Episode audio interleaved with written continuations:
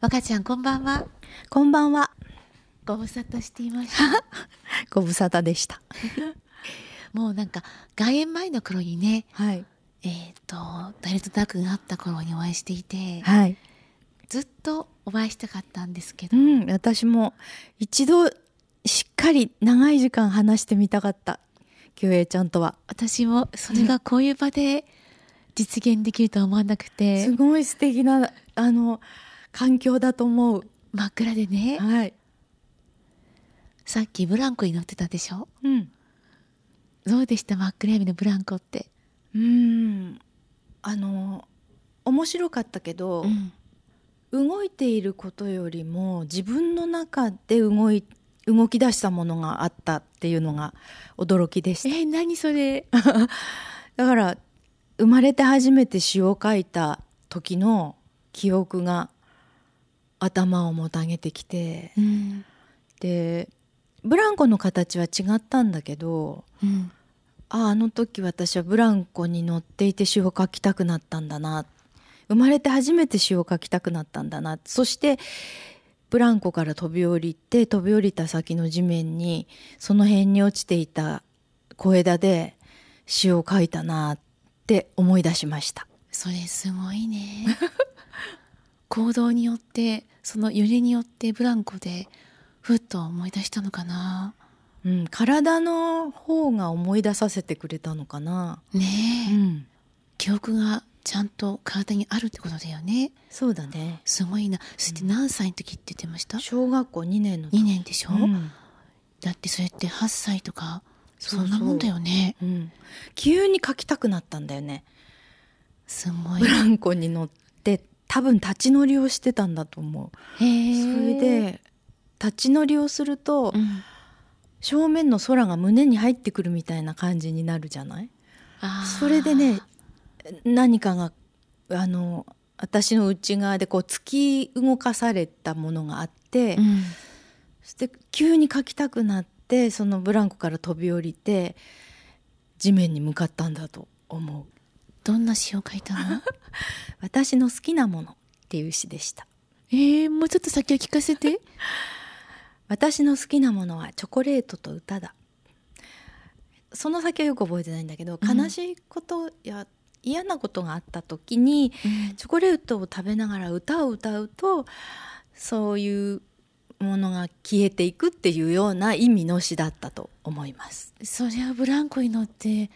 感じたんだね。ねえすごいね。そうそれでね覚えてたからそれを紙に書いてお母さんに見せたんだよねその後うん。そしたらねすごく褒められたので多分詩を書くことが好きになりましたああ、そうだった の。小学校の頃の感性ってやっぱりすごいよね。うんまだうんでもうんどう言ったらいいかな小学子供の感性が、ううんん。と敏感で繊細で感じやすいっていうことは言うに及ばずだと思うんだけどもそういう意味で純粋なんだけれどもいっぱい闇も抱えてるのが子供なんだよね。そうなんだよね。そうなんだよ。うんえ、今闇っていう風にあえて話してもあったけど、はい、そう、大人と子供の闇ってちょっと違うじゃないうんうん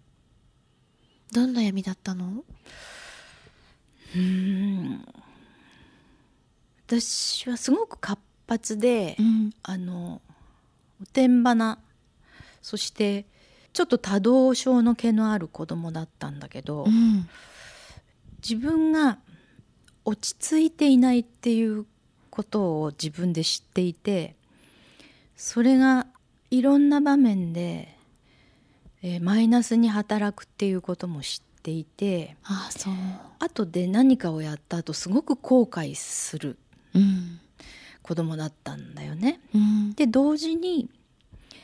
優等生でもあったから、うん。大人の顔色を伺うところもあって、うんこんなことを自分はしてしまったけれどもお母さんやお父さんはこういう私をどんな風に感じただろういい子だと思ってくれてないんくれなかったんじゃないかっていうことをいつも感じたり考えたりして悔やんだりしているそういう、うん、うん暗がりを持った子供だったと思あそうかあのその暗がりの部分をう、うん子供の頃って結構見つめちゃったりするんだよねうん、そ大れ人で以上に。そうそう払っても払っても取れない暗がりなんだよねう。んそうそういうのも全部ひっくるめてうん詩で表現してたのかなでもね子供だから言語化がうまくできないの。わかるうん、気持ちはいろんな種類の気持ちを持ってるんだけどうん、技術がないから言葉にならなくてうん、まあ子供の頃は借り物の言葉でなんとか自分を支えてたのかなって今思そっか、う、うん、まあでも詩を書くことも、うんすごく浄化作用があってっていうのはあのー自分に向き合う作業だから、うんどんどんどんどんこう自分の深いところに降りていくんだよね。でもう締め切りがあると逃げられないからうんまあ降りていくしかないんだけどわかるなそれどこからかそれがすごく快感になってきて、こう喫水線みたいなのがあってそこを越えると自分の深いところに入れた感じがそういう言葉でもなく意識でもなく自然にこう深いところに入れて、うん自分でも気づかなかった自分の本当の言葉をこう取り出してこれるでそれはイコールものすごい浄化作用があるんだよね、ずまあ、浄化す作業と言ってもいいかもしれないけあーど作、業ねうん、すごくいいねそれって、でイメージとしてはやっぱりうん純度100%の暗闇なのそこは。うんでも暗闇なんだけどものすごく豊かな暗闇でうんでそこに触れられるとなん私の感覚では本当の自分が出会いたかった言葉がそこに待っててくれるみたいな感じなの。いやーすごいな私ねその詩を書く時まあ文章を書く時はいつもそうなんだけどー、うん自分の中で声を出してえっと本当に声出すわけじゃなくてね、はい自分の内側で声を出しながら文章を紡いでる感覚っていうのがいつもあってうんそれでリズムとか韻律がその行間をい生かしてくれるなっていうふうに思うのね。うんその文字を読んでるんだけれども頭の中で声が聞こえるような文章を書こうっていつも思いながら書いてる。あーそっかでもそれ伝わってくるそっか嬉しいです。歌に近いもんねあいつもそうそうねまあ作詞家っていうところで音楽とは切り離せない作業をしてるんだけど、ううんーん歌詞は文字で見ちゃうと逆にえっと音楽あっての言葉だから、うん音楽抜きで歌詞だけ見ちゃうとちょっと韻律が不思議な感じになるんだけどあーそうだねきっと、うんうん自由詩の方はえっと音楽がない言葉だからうんこの文字の中に音楽を込めようって思いながら書くんだよね。それで、音楽性とか身体性みたいなものを読み手と共有できるといいかなって思って書いてる。そうかあの皆さんがどうかわからないけど、うんうんいろんな人の詩ってあれでしょうんでスラスラと読んでうんページがめくれるものと、うんそうじゃないのってあると思うんだけど、私は赤ちゃんの詩を読む時はスラスラ読むんじゃなくて、うんすごくその時間かけてるの。わああの文字面はものすごいシンプルなんだけどね。うん、あのね読むよりもうん味わってるっていう感じに近いんだけど、うんうん、あの時々その詩を読んで詩から何を教われますか教う教わることができますかっていう質問をもらうんだけど、うんえっとまあ学びたい人は何かその詩から学んだらいいと思うそういう詩の楽しみ方もあると思うけど、うん詩は、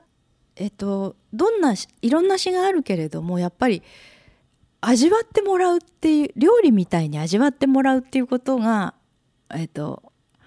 書き手の私としては一番嬉しい受け取ってもらい方なんだよね。あ本当にそうそう別にん何にも、ま、学ばなくてもただあこういう表現が世の中にあるのかとか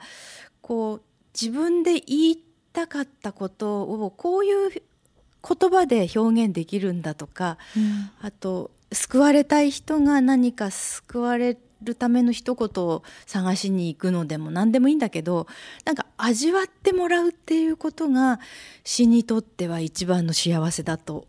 思ってる。よかったそうか、うんあの詩を生み出す時はうん、八ヶ岳でっていう風にそうなんですごよ本に書いてありましたよね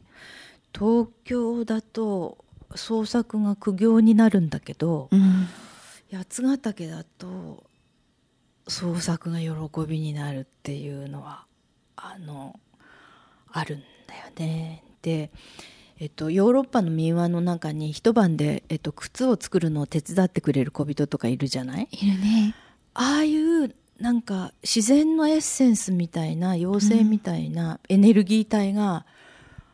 自然八ヶ岳にはあの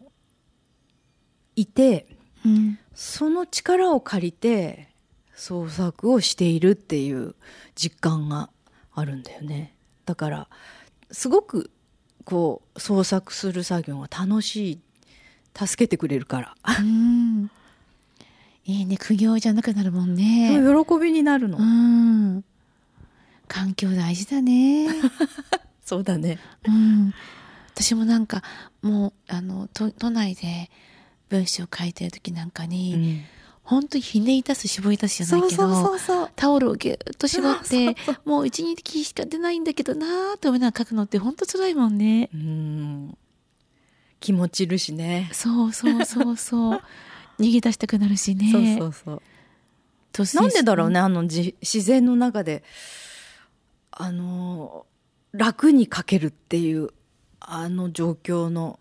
を分析してくれる人いないかなねえやっぱりこう元に戻れるんでしょうねうんそうかも本来のうんに戻れるそうそこから創作ができるのかうん、うんそうかもなんか私はねあ地球の子供だったなって思えたりしちゃって、うんんそれがこう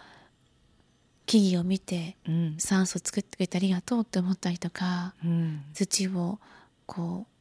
触れてみたりとか足で踏んでみたりしながらあここに自分は立ってたんだなって思ったりとかあーそういうのを理屈じゃなくて感じてるんでしょうね、うん空気もいいし匂いもいいし、うんうん自然と共に暮らせてる感じするもんねうん、なんかむきみの魂でそこにいられるっていう感じがあるよね。ああむきみねほんとそうだね、なんか特に私宗教とか持ってないんだけど、はいあのー魂の存在っていうのは信じていて、うんそこに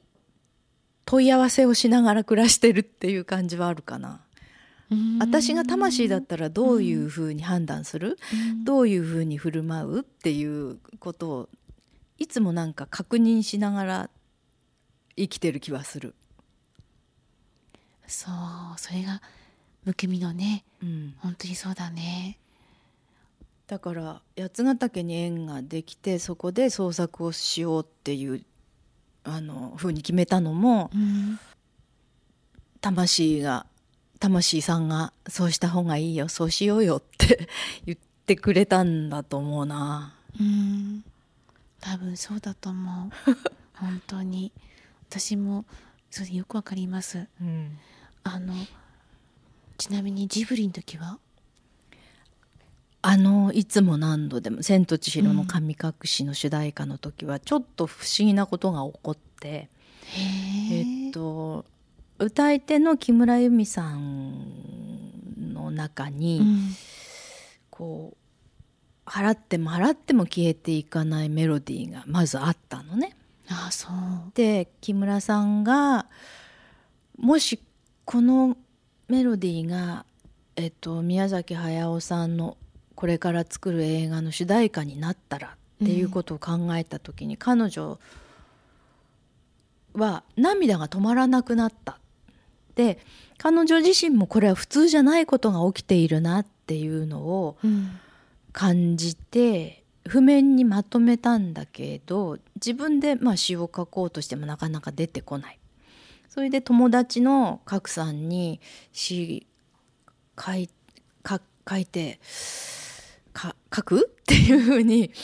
えー、と依頼してくれてああそう、で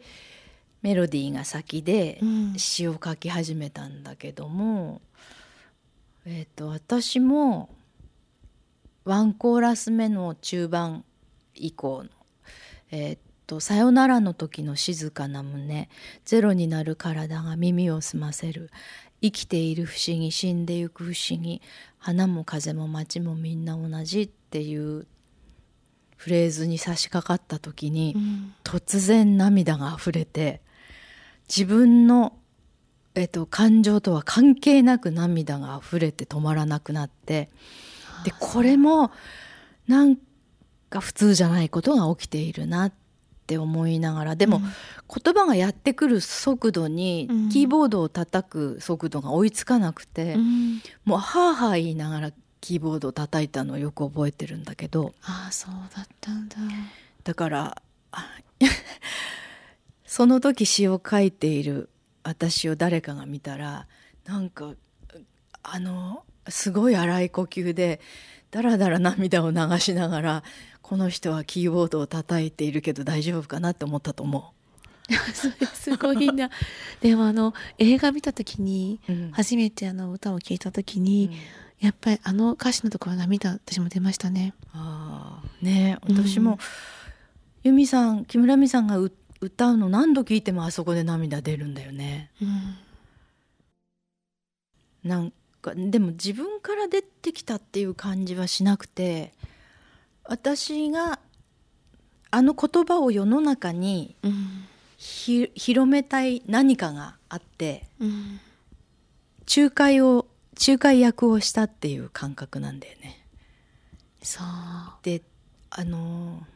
この例えはよく使うんだけど、うん宇宙のどこかにまあでも多分その宇宙はこの暗闇と同質のものでうんあの情報図書館みたいなものがあって。うんそれがあの3次元のこの世の中に何かこう伝えたいことがあうる。んうんで私は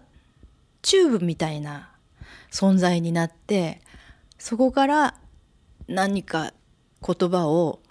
そのチューブを通して日本語にしてるっていう感覚かな。うんなんかね、うんあの全てのものもことも人の思いもその人っていう体もみんなバイブレーションを持っていてねバイブレーションでできていると思ってるんだよね。うんでどういうバイブレーションがその行間に宿るかっていうことでその作品が受け手のバイブレーションと響き合うかっていうそそれによって受け手の心が動かされるかどうかが決まるのかなって思う。ああそうかだから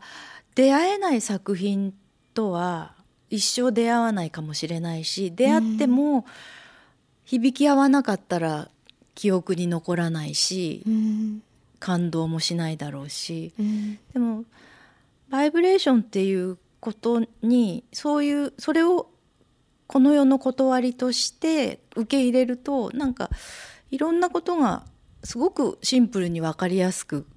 こう理解できるような気がするんだよね。本当にねうん、あの言葉も同じでうん、例えばプレゼンをしますとか、うん、講演しますとかって時に、うん、あの飾られる言葉っていっぱいあると思うじゃないですか、うんうんまたは「ありがとうございます」もそうなんだけど、うん、この「ありがたい」という気持ちをどういうふうな表現で伝えたらいいんだろうって思う時ある。るんだけど、うん、でも私もある感感謝の言葉ってあのまあいろんな言い方できるのかもしれないけどでも「ありがとう」って「ありがたい」っていうのはえっと存在しにくいっていうことだからつまり奇跡だっていうそういうことだなってそこに尽きるなって思うの。そうなのうん結局はなんかいろんな言い回しあったとしてみても「うんありがとうございます」の一番しっくり自分にとってはうんそうなんだよね伝えてるんだなと思うんだよね。最近は私はそのえここは暗闇の世界だから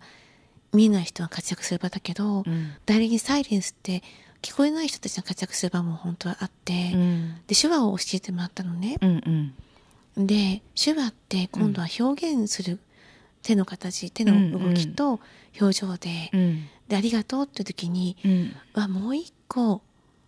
言葉を教わったなって思ってうん手話が手話をそう覚えた時に、そうあそうーありがとうっていうのが本当に自分の気持ちがあーありがとうに乗れる表現なんだなと思ったの。うんで今本当にあの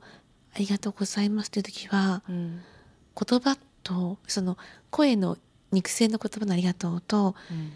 手話の表現と重ねてありがとうっていうと伝わ自分では伝えた気持ちになるのうんいいなんね。かそういうのっていうのは面白いっていうかなんかなのでやっぱ飾る言葉よりもどれぐらい気持ちを込めれることなんだなって思っちゃうんだけどそれあの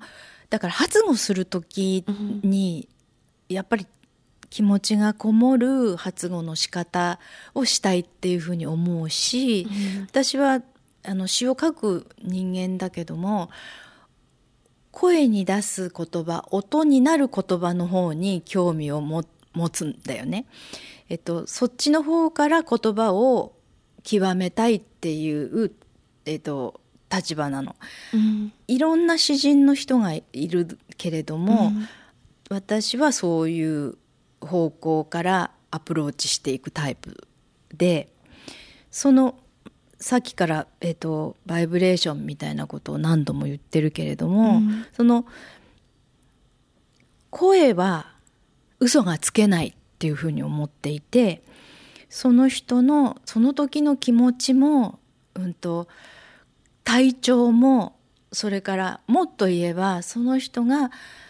今まで過ごしてきた人生丸ごと声が表現してしまうなって思っていてうんそれはすごく面白いことだなっていつも思ってる。あの言葉と行動っていうのが共になるもんねその声を発するとかそうそうあの声を出すことって体の分野のことだから、ん、意味と、えっと、体が一体化するんだよね。うん、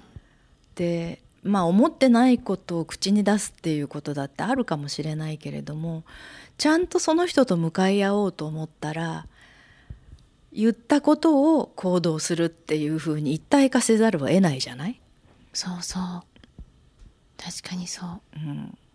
存在が試されるというか。本当だねうんいやもうすると怖いねうん、でもだから面白いとも言える。本当うね、ん、で文字は遂行できるけど声の言葉は即興だからねうん余計その人の本来が出ちゃうよね。そうだねあ私はそうやって言われてみるとうんその話すっていうこと言葉に出すっていう時って、すごく繊細じゃないですかはい、相手を本当にこう幸せにすることもあれば、んうん、もう不幸にしちゃうことだってあるみたいな、それをねずっと気にしながらやっぱりこう気にするというかそこに気持ちを置きながらう言ん葉を紡いでいきたいというふうに思ってるんだけど、うんうんややもするとそれはできないこともあったりしていてうんなんかそこが人のこういろんな意味でのうんいい部分でもあり悪い部分でもあるんだなって思ってるんだけど、ねうん、この暗闇をリスナーの人に感じてもらいたいよねうん、どんなにこの暗闇がただの暗闇じゃなくて何かを満たしている暗闇かっていうことを伝えたい。よく絵に描いてくれる人がいておお客様だよ、うんだから年齢も皆さん違うんだけど、うん真っ暗な真っ黒のあのクレヨンにしたいんだと思うのだけどそうじゃないのうん黒いを作りたいんだけど、うんいろんな色を重ねていって黒いに作っていってるの。あーねうん、でその後に自分で爪とかえ、うんもしくはヘアピンとかを使ってあの削るとうん色が出てくるじゃない、うんうんうんあいいねそれ。うんで言葉を書く人いたりとか、星を書く人がいたりとかする、ううんん黒はすべての色なんだね。そうみたいねそれをきっと表してるんでしょうね、うんみんな詩人になってるんだなと思ってその最後にあの昔は乾燥の部屋っていうのがあって薄暗闇の中でそのお客様を待ってるのが私の担当だったんだけど、うんうんで絵を描く人がいて、うん静かに描いてうんで女神のアテンドにうんそのクレヨンの跡を触って回ったりしていて、へーこれはいろんな色を重ねた実は黒色で暗闇を作りましたとかね、うんといっぱい塗ってあるから、うんその厚みの濃さでうんうん色を感じたりうね、んクレヨンが盛り上がってるわけねそうなのよ。あー引っかいたところが横から見ると層になってるのかなうん、そうなの。で色がちょっとずつ違っていて、だから暗闇はただの真っ暗じゃなくて、うんうんいろんな蜜とか入っていって、うんそのバイブレーションがあるんだろうなって、うんここもただの暗闇じゃないのはうん目が見えない人たちがとても丁寧に保護をいつも磨いていて、うんお掃除もしてくれて、うんそしてここで楽しんでもらえるようにとか何か発見があるようにとか思いながらうんここを保ってるんだよね。あーその願いはこうあってでなんかそこに参加者の人たちの楽しい笑い声とか、うんなんかいろんな思いがうん詰まってるんだねそう詰まってるそれがバイブレーションになっていて、うんうん心地よさになってるのかなって思ったりする、うんなんか世界で暗闇を有効活用してるのはダイレクトダークだっていうふうに言われてるんだけど、うんうん昔から暗闇ってのは怖いものだと思われてたので、うん火を使ったりとかうんしてたじゃないですか、うんでもそうじゃなくて人と人が対等になっていきながらうん何かを感じ合っていくっていうことを大切にしてるんだなって、暗闇の中ではみんな平等だもんね。そうなのようん、本当に星空を見るときにみんな地面に寝転ぶでしょ、うんこの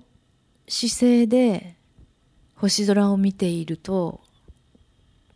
みんな平等だっていうことが実感できるって言った人がいて今それを思い出したああそう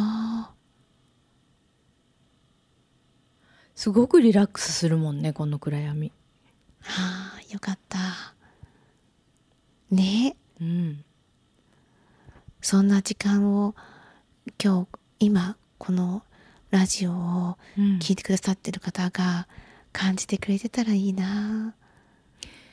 ラジオを聞きながら自分の中に豊かな暗闇をイメージしてもらえるとうん嬉しいね。ねえそういう中で今日ずっとお話をお聞きしながらはい、うーんいろんななんか温かいメッセージをいただいてたんですけどうん、若ちゃんがリスナーの皆さんに明日うん、幸せでいられるみたいなそんなメッセージをもらえるとあ嬉しいんです。あ、はい。あのやっぱり今どんな人にとっても厳しい時代だと思います。でも、うん、一人一人が目の前にあることを誠実に丁寧にやるっていうことが幸せの遠回りに見えるかもしれないけれども実は一番近い道なんじゃないかなって思います。でそのためには自分の近くで起こっていること自分の中で起こっていることそして世界で起こっていることに耳を澄ますっていうことだと思います。で本当の自分がもう手垢のついた言葉かもしれないけれども魂それ自身が何を欲しているかっていうことを自分を耳にしてその魂の訴えを聞き取って実現していくっていうことに幸せの本質はあるんじゃないかって思います繊細になりながら大雑把になりながらその両方を持ちながら耳を澄ますそれが明日を幸せに近づける本当は一番の近道なんじゃないか、そう思いますそうだと思う。ありがとうございます。こちらこそこんな奇跡的な機会を与えてもらって今日のことはずっと忘れないと思うありがとう。よかった。本当にありがとう